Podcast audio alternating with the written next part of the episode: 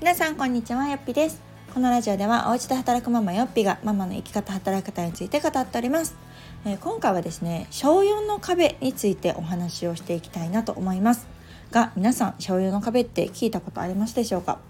私はですね最近まであんまり知らなかったんですね。でうちは上の子がまだ1年生なので、まあ、いわゆる小1の壁って呼ばれるものはですねあこういうこと言うのかっていうのを体感してきたんですけれどもいやまだ小4でも壁があんのかいっていう感じですね。なんかびっくりしません？何歳になっても結局ね壁というものはつきまとってくるんやなと。子供が生まれてね幼少期とかっていうとそれこそこう保育園の待機児童問題やったりとかね。なんかこう保育園に入れるのか入れないのかやったりとか復職ができるのかみたいな問題からでやっと保育園に入れたよかったよかったと思ってたら次は小1の壁と言われてねうん学童に入れないとか結構学童もね落ちるっていう地域があるみたいですねちょっと驚きでした。うちの学校の地域は1年生は優先的にあの入れてくれるみたいなんですけれどもやっぱりね子どもが多いところはその学童すら1年生でも落ちるっていう現象がね起こっているみたいでもうどうしようとこの4月から学童に行くものと思って仕事を続ける予定だったのに学童落ちてしまったっていう結構お母さんの声を聞いてちょっと驚いております。まあ、結局民間にするのがただ民間はやっぱ高いのでねそういうちょっとこう費用面だったりとかあとまあ距離的な問題とか、まあ、いろんなところでこうどうようどうしようってなってるママさんがいるっていうのを聞いては大変やなと思ってる矢先次商用の壁っていうのを聞いてなんじゃそりゃっていう状態でありました。で所有の壁をま知ったきっかけっていうのが、あのキャリアのね相談をしていただいた方が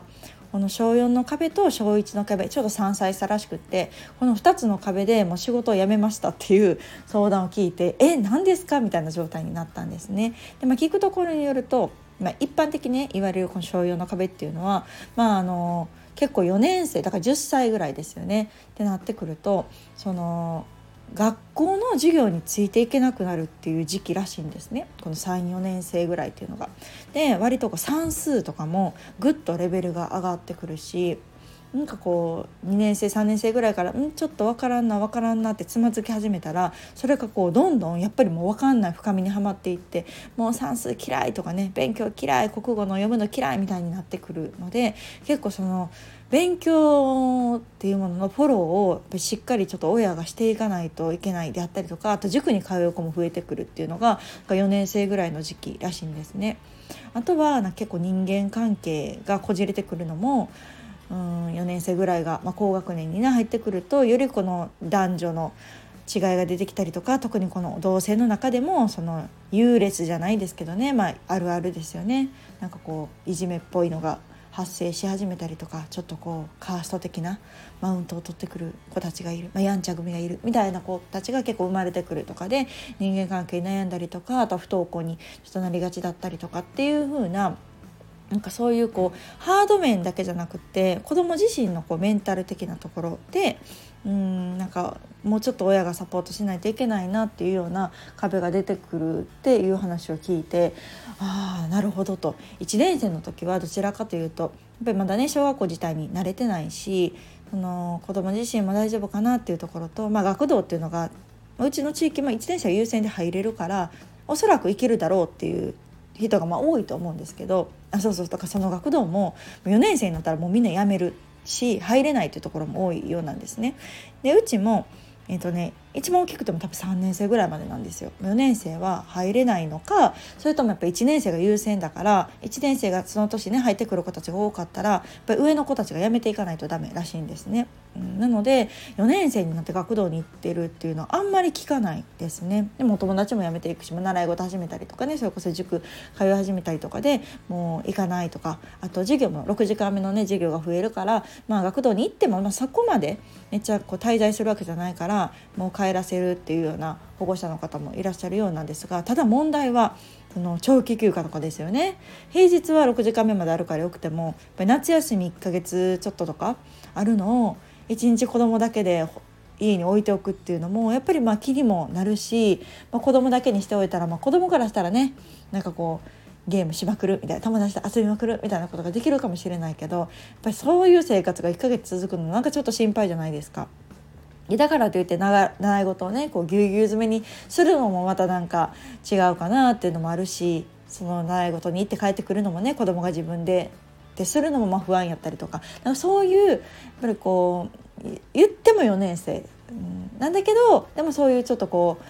うん大人への階段をこう登っていくところのメンタル的な問題やったり友達関係やったりとかも出てくるみたいでああなるほどとちょっとこう勉強になりましたね。また1年とは違う悩みがあるんだろうなと思うし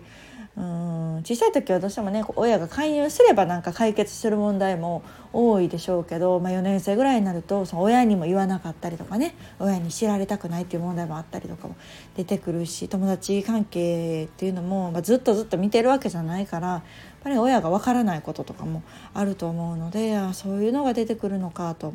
まあ、勉強に関しても苦手っていうものがねこうできてきて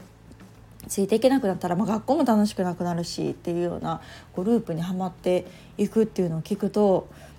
確かにこうあ今のままやったらいけないなとかなんとかしてこうサポートしたいな。でも時間的に自分も日中ねお母さんもお仕事してたらなかなかそれも難しかったりとか夏休みとかもねこんなんでいいんだろうかと思いながら出社せざるを得なかったりとかっていうところの葛藤があってなんか辞めましたっていうのを聞いてなんかこうすごく深いなというふうに感じました、まあ、これがま4年生の次はきっとね多分また中学生とか高校生とかっていうのはその時その時なりの悩みというか壁というかっていうものはあるんだろうなと思うとなんかこうどこかで割り切らないといけないしなんかいつまでたってもねなんかじゃあうんお母さんが働けないかっていうと、まあ、それもねなんか違うかなと思うから、まあ、頃合いを見て、まあ、子どもたちのその時その時のね状況にまあ寄り添えるような、まあ、存在であれたらまあいいなと思うんですけどなかなかねやっぱりこう仕事と子育ての両立っていうのはこう何歳になっても課題がつきまとうし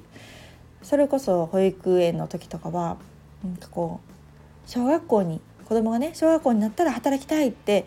思ってるママたち幼稚園ママたちもねいたけどいざ小学校になったらこの小1の壁とか言われてねなんかこう働けないまま1年生が終わっちゃうっていうママの声とかも聞くとうんやっぱずっとずっとそうは言ってられないんだななんてことを思いました。なんか